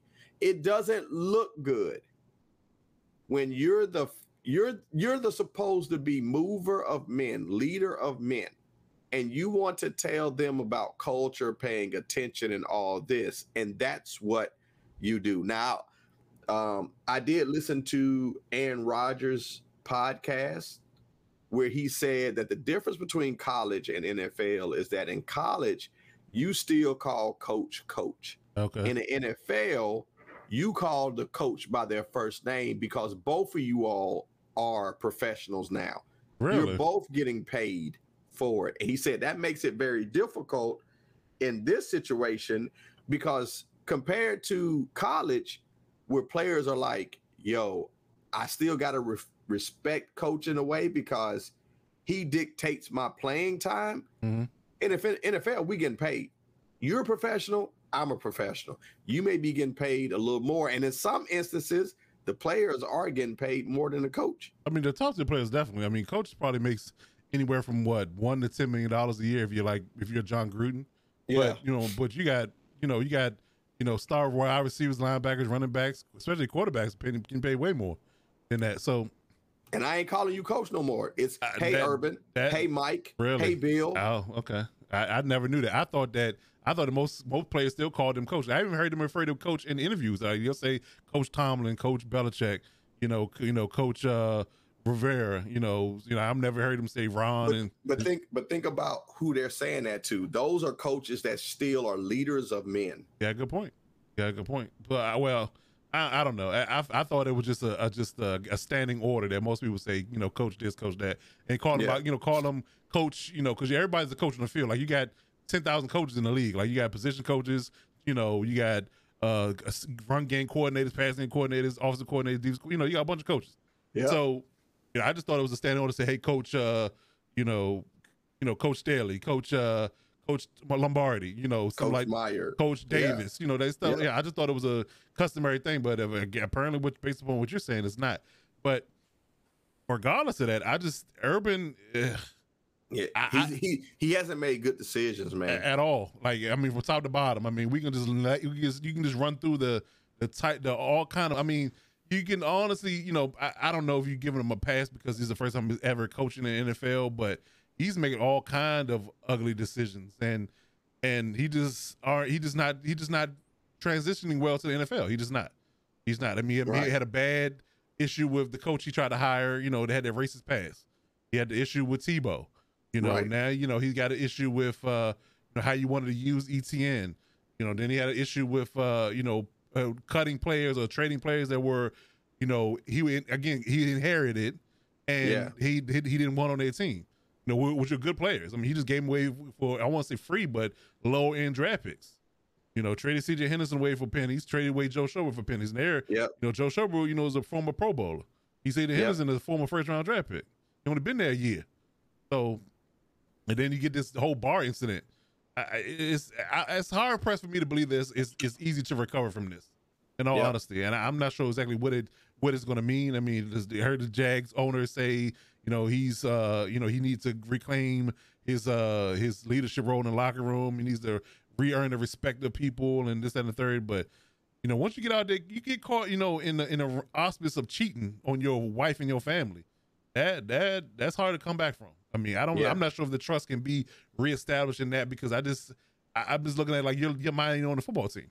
Because I'm with you Nope. in regard in that regard because you said you know he should be either engaged in the team where he's at or be on that plane with them trying to right the ship. You know, so you know you need to be getting there in, on the plane or on whatever you rode in on, and re- reviewing the tape that you just played in, and then trying to you know get your game plan and your schedule to go for next week. Right. You know, so Right. You play it on Thursday, so you got extra prep time. But regardless of that, you need to be able to compartmentalize and and, and get and get things right and, and keep your guys motivated because if they're not motivated, because much to your point about being professional, you know, guys check out. You know, you realize we're not going anywhere fast. We're 0 and 8, and this team not going anywhere. The lack of the lack of effort gets gets high. You know, it just I'm just out here carrying my check. I'm just doing enough that I don't get fined and get my money taken, but I'm not gonna put forth an ultimate effort either. And Yeah. that's that's not the type of situation you want to be in. Right. So- right. I don't I don't know if the, he can can come back from this, but I I hope for the best. I would say he should hope for the best. I'm not gonna hope for the best for him. I'm just gonna hope hope he hopes for the best and try to get you know his his issues worked out and be you know be a better coach from here on out. I'm gonna just say it that True. way. True. Say it that way. So speaking of coaches and and and, uh, and players, relationships, uh, Tom Brady went back to Foxborough this past week, and um, and I have to say that you know I think I alluded to this in my podcast that the way things went down wasn't what I expected. Okay. It wasn't what I expected. I was expecting, you know, for the for the, I expected for him to get the tribute. I expected him for the fans to cheer him, but his the the game and what happened between him and the, the players and Bill wasn't what I expected. It Right. wasn't what I expected. Right. Right. So, uh, what was your feelings on the game and how you felt about the, you know, the the pre- pregame stuff, the record-breaking moment, the actual game, four four four quarters, and the aftermath of him and Bill's interaction? Uh, I'm gonna jump right to. I'm a little shocked that they had already put out reports that if he breaks the record, there was not going to be anything for him. Uh, I'm shocked by that uh, because I know he wasn't at home, meaning he wasn't in Tampa Bay, Uh-huh. but he had played 20 years. And regardless of anything else, this is a major moment for the NFL for Mhm. a player to break that record, especially being a player that played in your organization for 20 years and now being able to break it at his former house that he made Mhm. you know, to not even give him five minutes to allow him to bring his family out on the field, you know, um, get the football, have it signed, give it over to, uh, you know, the uh, the Hall of Fame for them to take that football. I'm Mhm. just a little shocked that all it was was a hey, and it, and the thing is, he broke it by accident it was because they went back and reviewed and gave him ex- it was like that was weird it really wasn't like a clear Right. he you know he made the pass hey stop acknowledge so that was shocking to me uh i'm not shocked i'm not shocked at the stalemate between him and bill because here's the thing that i i uh Why do you call it a stalemate though? Why do you call it a stalemate? I call it a stalemate because, like we had said, uh, I thought he was going to put 40 up on him. Yeah, yeah, we definitely. I definitely thought it was gonna be a blowout. Oh, I thought it was going to be a blowout. But as I watched the game, one of the things that came, you know, to mind was Bill, as you call him, Palpatine. Emperor Here's the, Palpatine. here's the thing Bill's also played against Tom for 20 years. This is true. To not think that Bill also knows his weaknesses, Yeah. he knows what causes Tom Brady Discomfort. discomfort. Yes. And at the end of the day, he is ruthless about winning. Yeah, I agree with that. So, you know, it wasn't going to be like, oh, well, Tom's here and we're going to X, Y, and Z and let Tom have a field day. No, he's out to beat Tom. And because he knows Tom's weaknesses, what causes him discomfort, you know, a put pressure up the middle, get get him off his spot. Mhm. Um, I called it a stalemate. I called it a stalemate because the game was shockingly close. it was. I mean, I mean, literally, they're a field goal away from winning, and I don't think anybody suspected that. No. You know, and so to see that, I don't think the weather had that big of a deal because Tom has played in that for 20 years. oh yeah. I just oh, yeah. don't think that it threw him off. I think what Bill did, looking at the defenses that were called, looking at the the the the positions that Bill put the defense in, Mhm. Tom had an off game by all accounts. You know, even when he played the Rams, he didn't look like that. No. And so to keep it to where Mac Mac Jones was a play away from coming out with a victory, I call that a win for Bill. I, I mean, I would say it's a win for both teams. You know, I think Yeah. the Patriots, uh, you know, they won morally, and I think the the the Bucks won in on the on the win column in the, in the stat Right. sheet. So, yeah, I mean, like I said, I just, I, I again, I, I'm with you. I thought it was gonna be a blowout, so I didn't expect it to be so close. Again, a field goal Right. away from it being uh it being a win for the Patriots. You know, that really Right. would shock the world. That really would shook things up. But and then to see him and Bill hug at the end, and they actually had a conversation in the locker room for about 30 minutes. You know, and a private conversation that was good.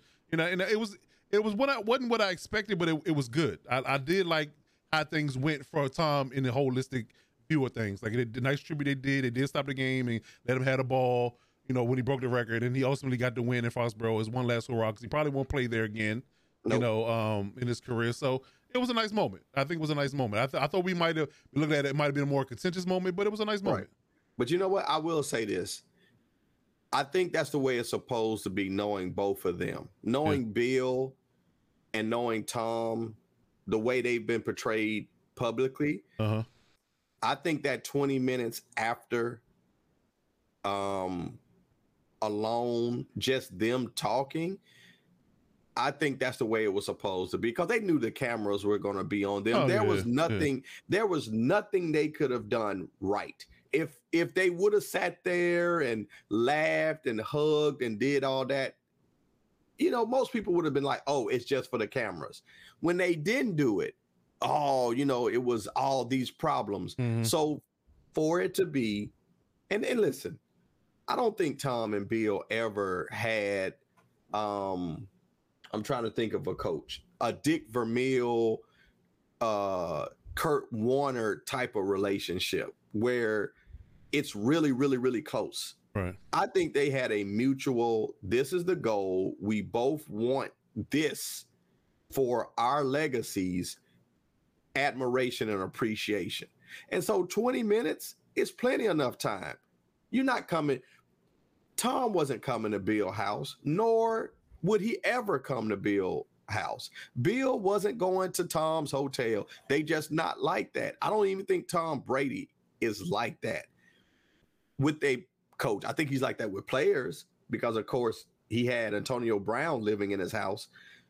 I think Bill and Tom have a mutual appreciation that they achieved um, six NF, uh, uh, NFL titles, went to the playoffs, I think 10 or 11 years, lost three Super Bowl. They they've played in nine Super Bowls. Right. Okay. You know what I'm saying? I think what they did was, hey, we're to have a one-on-one moment so no cameras can pick on, hear, pick it apart, make fun. Hey, let's go in the locker room. Let's have our conversation. Let's meet and greet. Let's bury whatever supposed to be angst is. I wish you well, coach. I wish you well, Tom. And let it be like that. And you know, it's supposed to be personal. So on that instance, I don't think it was fake. I think they're both very strategic. They're both very private type of player uh, players, coaches. Uh, So they had their moment. Let it be. It's over with now, and both are going their separate way. Cool beans. okay. Well, let's take another pause. I, I got to fix this cable. I can't. I can barely hear you. give me. Give me one second. Give me one second, y'all. I'll be right back. So that, ladies and gentlemen, is our NFL and NBA segment. While coach is uh, dealing with uh, some some technical hardware hardware issues. Uh, thank you again for everyone that's tuned in. Thank you to everyone that uh, comes out and gives us love.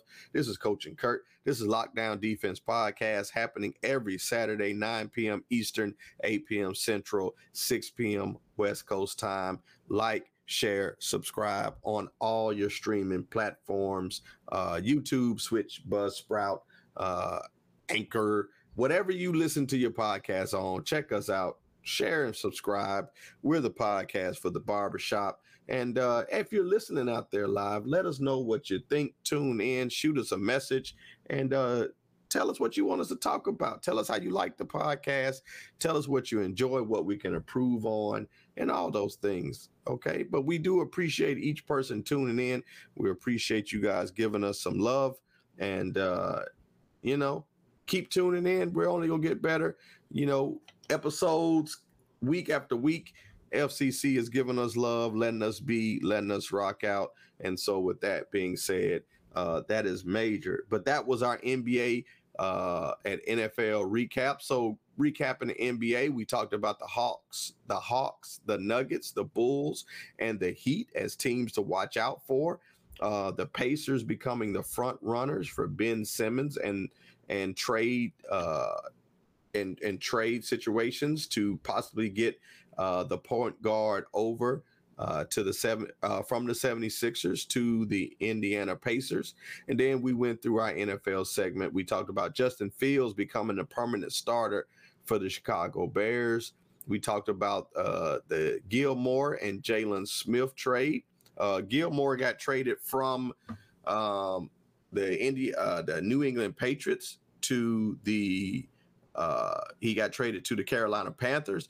Jaylon Smith, the Dallas linebacker, was released and picked up by Green Bay.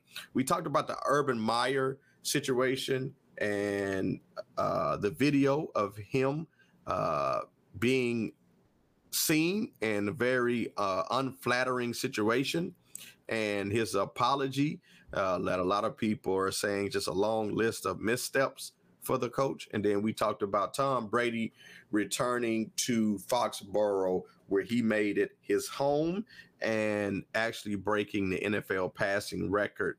And now he is the NFL's passing leader, clear and away the, the leader of the NFL passing record. And he broke that at the place he called home, which was Foxborough Stadium. And so that was our NFL segment. And so right now we got Coach fixing his wire so his headphones uh, can be heard and he can coming right back to the podcast. And so those were our two sections. And then our next session is I got questions, right? I got questions. And the two questions that we had, uh, the one is the smack talk between Alabama A&M head coach uh, and Deion Sanders, the head coach of JSU.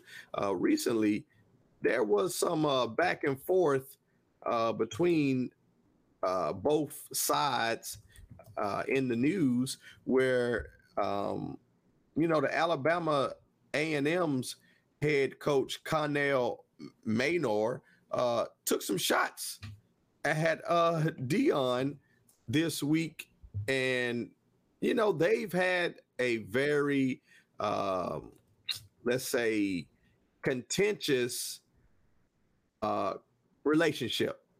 You know, when Deion first came to Jackson State, uh, Coach Maynor um, was very was very vocal and you know, uh, knocking Deion and saying that they also had their own five star players. Uh, and they actually beat Deion uh, Jackson and beat Jackson State uh, in the spring.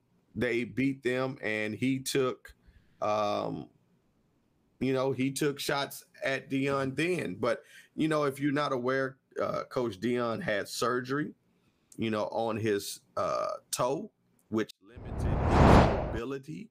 Uh, you could see videos of Coach Deion, you know, moving with a scooter to get around. But, you know, Coach Maynor said, Coach Sanders, I hurt my ankle getting off the bus the other day. You got an extra scooter for me, which was in uh, was in relation to Coach Deion being seen on a scooter. And he said, if you got an extra scooter, send me one down here. And then Coach Deion's uh, Coach Prime said back, uh, he said, I don't shoot back because I don't do that, even though he's really good at it. He's taking, he said he's taking the high road. He said, That's what I do. I take the high road. I'm a different dude, so I don't do that. But you know, everybody's waiting for me to do that. At the conclusion of this, meaning Saturday's game, we're just going to have to wait and see. And so that was the little back and forth uh, everybody's not happy about Coach uh, Deion Sanders being at, um, you know, in the SWAC and some of the things that he wants to do for the SWAC and lifting HBCUs to a more prominent role. But let's just say this uh, for anybody that wanted to know Coach Deion got the best out of this conversation because Jackson State put a country whooping on Alabama A&M. What was the and, score? Oh, listen, I think Coach Deion let all his talking be done on the field, and it is not accidental that he beat Alabama A&M 61 to 15. Woo. Yeah. Wow. Yeah. Yeah. Yeah. Yeah, that's that's that's that's a woodshed. That's that yeah. you know that, take you to the woodshed. That's a woodshed. Leave you there after I beat you. yeah. yeah. Yeah. Yeah. yeah. 61, 61 to 15. And matter of fact, it was um 54 to 7 in the third quarter. Wow. So he took the foot off the gas in the fourth quarter. Or in the fourth. Oh yeah. yeah, it was 54. It was 54 7 at the end of the third. Wow. Yeah, he took the foot off the gas. He just he like, yeah, we're done. Yeah, we're done. I think well, I've said enough. I think I think I proved my point. I think I proved I my point. My so point. yeah, yeah, that was that was the that was a, I got questions, you know. And again, I know everybody is not happy about it, but I think you know me personally, when we reported this before, me personally, am excited for what Coach Deion is doing because he's raising he's raising the stakes for HBCUs. He's bringing uh, attention to HB, HBCUs, mm-hmm. and I really do think that what he's doing is working to help HBCUs as a whole. I'm loving how he's recruiting. You know, um, he's showing up to cities. Mm-hmm. He's going to high school football games. He's also um, using his uh, marketing. He's using his publication, his video team to right. record everything. He's done a uh, mini series. And again, when he gets to a new city, he actually uses his social media to say, Hey, I'm coming to your city. Who's going to cook for me? And then he normally goes to that uh, in that city, he goes to a house and eats at. And now he's believing that he can get five star, you know, players, four star players. He say, "Hey, we're just as good." So I'm loving it. I'm loving what I'm seeing. I'm I, I don't. I don't see a problem. I don't either. He's he. Hey, listen. He doesn't believe like other.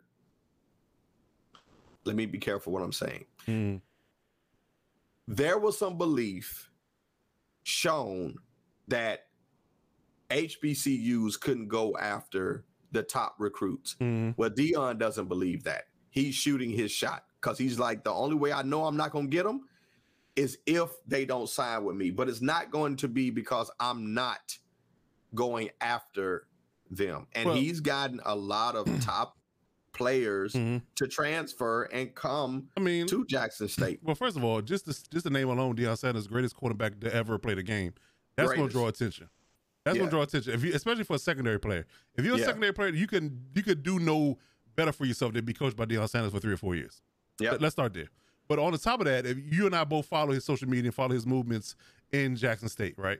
Yep. Now, what he's doing with that, with all the pro- production and all the uh, different things he's changing, giving them, you know, suits to wear and for games and you know traveling first class for buses and and, and how they're traveling for games and things of that nature using his resources to get these things done. Let's be honest here. You know it may not be happening for every hbcu but for this particular hbcu they look like a d1 program. They do. So there's they no do. difference there's no True. difference. So you mean to tell me I can play for Deion Sanders, especially if I'm a defensive player, I can play for Deion Sanders for you know be coached by him, get all the intricacies and all the things that I can get out of a D1 program for, and go to Jackson State, be, be HBCU alum, and I can potentially get drafted no, nowhere no no less than where I got drafted at a Power Five. So what's the issue? What's the issue? I, I think it's because some other people, it, you know, I like to say if you're the new person coming into a job and showing what could be, mm-hmm. now the people that didn't do what they could have done mm-hmm. gets highlighted and people get upset about it.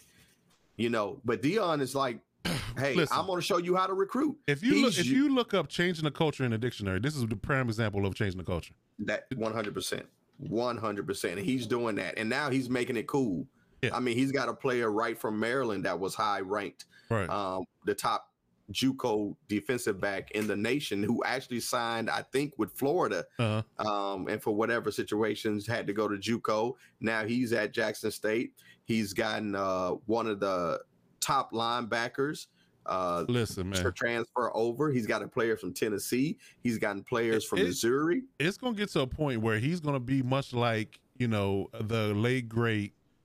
Um, why is the name escaping right now? The um uh the, the greatest uh, HBCU co- coach of all time, Eddie, Rob- Eddie Robinson. Yes, I, I, had I had I had the last name. I just couldn't figure out the first name for some reason. I don't yeah, know. Eddie Robinson. Eddie Robinson.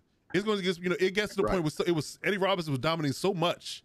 It was just like you know everybody was just playing for second place. Right. At one point, it's it's getting to that point early with Deion in his program. So yep. It, yep. it's almost get a point to the point where he might have to elevate them to higher class of, of football because they're going to get he's going to get the players. They're going to be able to be well run to the point where they're going to just blow everybody out they playing in their conference. You know, it's kind of like with like let's take Howard leaving the CIAA years ago. You yep. know, because Howard was playing, they was they was getting you know D one talent, and they were getting they had money. That's really what the boy does. They had money, so they could they, they were drawing interest from better players. So they basically you know upped themselves out of Division two, win a Division one AA, and playing right. the MEAC. So it's going to be something similar like that in, in, in the short run, you know. So I, you know, but again, you're looking at it from a from a, a, a cultural standpoint and a program standpoint. He's doing nothing but great things for this program. True. You know, I'm sure True. Jackson State, uh, their their, their uh, alumni board and their officers are having no problems with Deion and what he's doing. and especially the money that he's brought in. Oh yeah, absolutely, uh, absolutely. I mean, that's you know, that, and that makes everybody feel good. Yeah, it makes everybody feel good. He's Mm. only lost one game, so and boom, there you go. um, kudos to that. So that was one of the things. And the other I got question was just real quick, you know, Mhm. is winning a Super Bowl quarterback dependent? Um, I'm gonna say no. it isn't. I'm gonna say no. Even though they say it, I'm gonna say no. I think when it gets to that level, I think getting to the Super Bowl is quarterback dependent. But I still think winning the Super Bowl, you can have a middle tier quarterback, i.e., Joe Flacco. If you get hot in the Super Bowl, I mean in the playoffs, and you get to the Super Bowl and you have a strong defense and a good running game. It doesn't have to be great, but a Mm. good running game. And you're a middle tier quarterback. I think you can win the Super Bowl with that equation. I don't think that you have to be a an elite quarterback too, because if that would have been the case, Green Bay would have won more Super Bowls than they did. Well, that's the problem. That's that's, that's what the party you're leaving out. And I, I completely totally disagree with you. And I'm and I'm gonna tell you why. Is that yeah? Look like Green Bay's only Super Bowl Aaron Rodgers won. They had a good defense. Right. Every other year they've gone, they've had a mediocre to bad defense, and it's really cost them the ability to get over that hump and getting past the divisional round or getting past this conference title game because their defense let them down. Let's be real about it. And then, you know, we can argue all, all day about whether or not uh, Tom Brady, not Tom Brady, but Aaron Rodgers should have ran and scrambled away from Shaq Barrett on that one play, right? We, Right. we you and both, yeah, both, both, our, both of us were both screaming to each other on chat, like, why did he Right. run? Right, Right. but right. regardless of that, if Kevin King doesn't give up that stupid touchdown in the, Okay. before half, we that whole conversation is null and void. And Yeah. Aaron Rodgers is playing for the Super Bowl against Patrick Mahomes versus Tom Brady. hmm So the, the point being is this: the quarterback absolutely positively matters. Think about the last. Let's go. Let's just rewind the last few Super Bowl winners. The most of most of them been either either the Eagles, Tom Brady, the Chiefs, or Tom Brady again. So, and what is what has Tom Brady had? You know, in most of those situations, a good defense, right? Bill Right. is one of the best defensive coaches ever. But yet again, they they don't get they don't get past the good teams that have you know high caliber defenses as well, like the Rams, without a good quarterback. Let's be real. They won their last Super Bowl they won in New England was all based upon the fact that Tom Brady willed them to victory at the end of that game. You know, if you had if you had Brian Hoyer quarterbacking, the Rams likely you know the Rams likely win that Super Bowl. Let's Right. be honest. But he's not even middle tier though. I mean, but you, you get my point though. Even if you put Jared Goff on the Patriots versus Tom Brady on the Rams, you do, you, you that, that doesn't happen. Patrick Mahomes wins that game in the second half against the 49ers. The 49ers were winning that game for three quarters. Patrick you Mahomes, put the you you put- put the ginger red shooter on there though. you put, yeah, you put the, the beige water pistol on, on the Chiefs, they don't win. I love that. I need to get a T-shirt that says that. Beige, water, beige pistol. water pistol with a with a carrot top dude with carrot top on it. Yeah. So the with the way the league is run now, well, all the rules that are shifted, and I hate it. It, it disgusts me. It really does. makes me sick to my stomach. It really, it really gets underneath my skin. It's one of those. Like you ever got, you ever got a bug on you and you swatted it, but you still feel like it's on you for the rest of the day. That's the, that's, what- that's what the rules make me feel like. Right. So, you know, all the rules slanted towards offensive players and the way the league is so offensive driven right now, and it's completely and totally quarterback dependent. If you don't have a good quarterback, you're not good in the regular season, and you damn sure not good in the playoffs, and you don't win a good Super Bowl. You don't win a Super Bowl in this day and age without a good quarterback. Mm, Tom Brady, the greatest ever. Patrick Mahomes, one of the best young quarterbacks ever. true. You know, so you know it just it just doesn't happen for you. Period. You know, like I said, it was so it's so offensive driven, and the game is catered toward offensive players. So you have to have a good quarterback. Because the only team, let's be real, the only teams we talk about, you know, at the back of this podcast when it comes later in the season will be the Bills, the Chiefs, the Ravens, the Chargers, the Buccaneers, the Packers, Right. the Seahawks, the Cardinals, the Cowboys. What do they all have in common? A good quarterback. I see your point. I see your point. I see. What, I'm not. I'm not saying that you don't make good points. I'm not saying that you don't make Okay. good points at all. I mean, I, I, I see do I do scratch the surface occasionally. You know, you know, I do scratch the surface. I, I do, I do make, I do have a mulligan every now and then. You know, you know, I, do, Yeah. I do have a hot take here and here and there. You know, uh, you know, Right, I did right, do my right. research. So- I did, I did do my homework tonight. I'm not, might not do it every your- night. I did. you did it tonight. I did it But tonight. listen. I would love to hear what the audience, for all of those listening tonight, and for those that will be listening on the replay, please let us know your thoughts. Is winning a Super Bowl quarterback dependent? Let us hear. I, I want to hear. yeah, I, I, I would love to hear the comments and feedback for that as well. I Yeah, definitely will. yeah, but uh, yeah, clearly yeah. we both we'll do two two separate sides of the fence on that. But uh, but yeah, Yeah. Yeah. So, now um, let's get it. Let's get into these weekly picks. Since we, got we got to fix we this. totally We- totally shit the bed last week. Yeah. last week. Yeah, let's do this. Let, Yeah, let's try to get to it. let's try Let's to get, to it. so, lockdown defense blitz. Last segment of the day. Let's get into the our weekly pack of six picks, six pack of picks. Six pack of picks. Uh, yeah. Say that Say while it- you're drinking some Hennessy. Right. See that six what three times fast?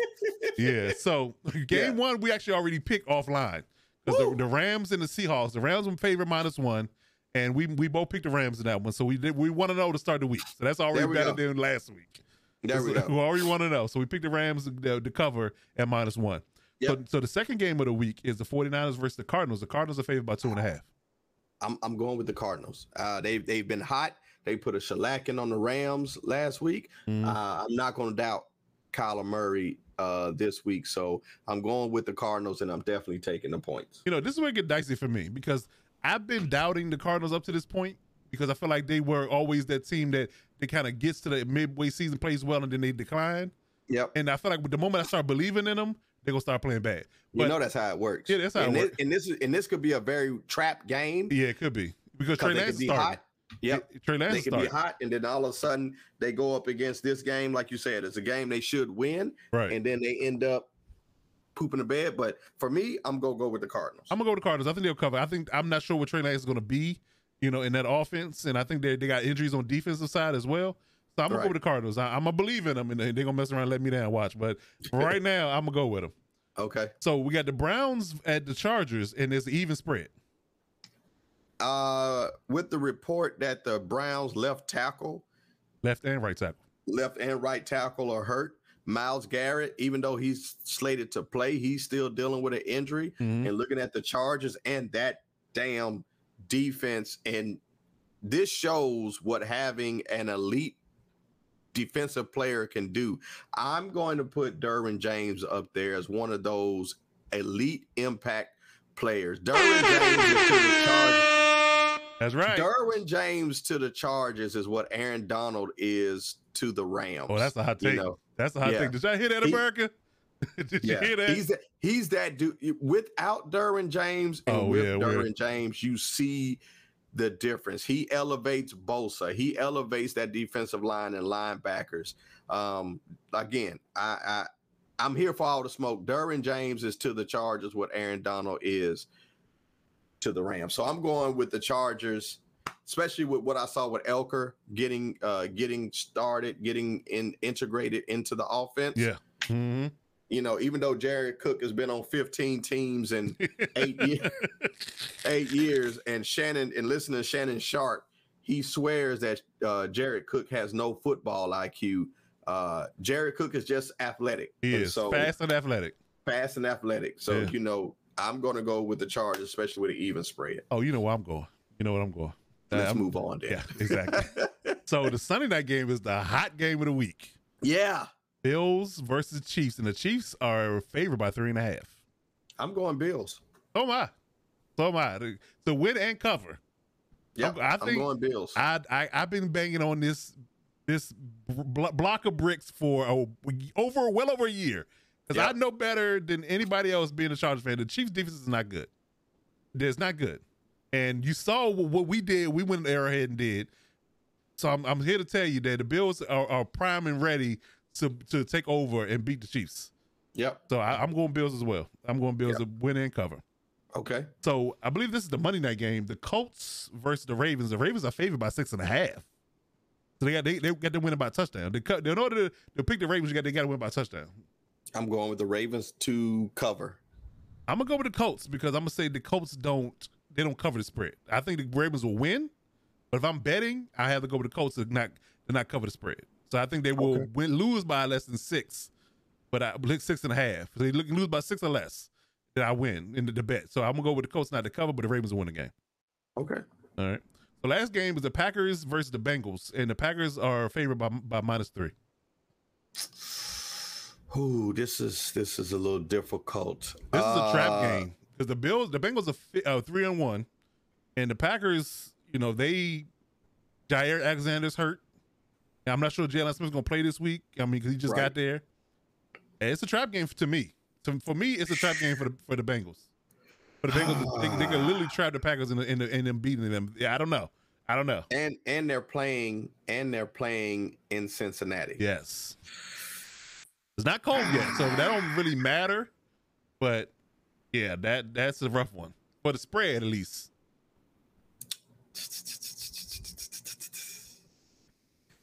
Oh man, I'm. You know what? I'm going to take the Packers and the points, but I think the Bengals win. No, I think I'm gonna take the Packers. I'm gonna take the Packers To win by more than three? To win by more than three. Okay. I really want to say the Bengals. I I, really I want to do, say but I Bengals. can't I can't I can't jump on that bandwagon. I just can't do it. Yeah, Like, I- I and I don't know about Joe Mixon if he's, He's probably not gonna play. yeah. Oh man. Oh, let's see. Aaron Rodgers has 897, eight touchdowns, two interceptions. Joe Burrow has 988, nine touchdowns, four in interceptions. See, I'm ah, they got Tee Higgins, Ja'Marr Chase, Tyler Boyd. Tyler Boyd. You know what? CJ Uzomah, Uzomah, CJ Uzomah. Listen, listen. I'm I'm I'm Hot take? I'm gonna flip it. A hot take. I'm going Cincy. Okay. I'm going Cincy at home. All right. Well, I, I, I'm a chicken. I'm, I, I'm, I'm chicken. I'm, I'm Colonel Sanders. So I'm gonna go with the Packers. Okay. Colonel Sanders, good one. Good one. Good one. I'm Colonel Sanders. So yeah, I, I'm gonna go with the Packers on that one. But yeah, well that's it, man. That's that's our six pack of picks for the week. Uh, we'll recap how we went, how we did with this particular week, and uh, hopefully it'll be better than two and four because we were down bad last week. I tell you that. Whew, yeah. Yeah, but outside of technical difficulties, it was another good show. Appreciate everybody's viewership. Replay Squad has been hot and heavy. I've been watching the show on recap, so it's appreciate that love and support on YouTube and all other platforms. So continue to show love, like, care, likes, comments, share, subscribe. As we'll be back next week for another uh, episode of Co- of Coach and Kurt Sports Talk, episode thirty nine, live and direct. Uh, Twitch.tv forward slash Lockdown Even Sports at nine p.m. Eastern Standard Time, right in your living room. For the meantime, in between time, I'm Coach Defense. That's Coach Kurt. We'll see you when you see you. Step up and lock it down.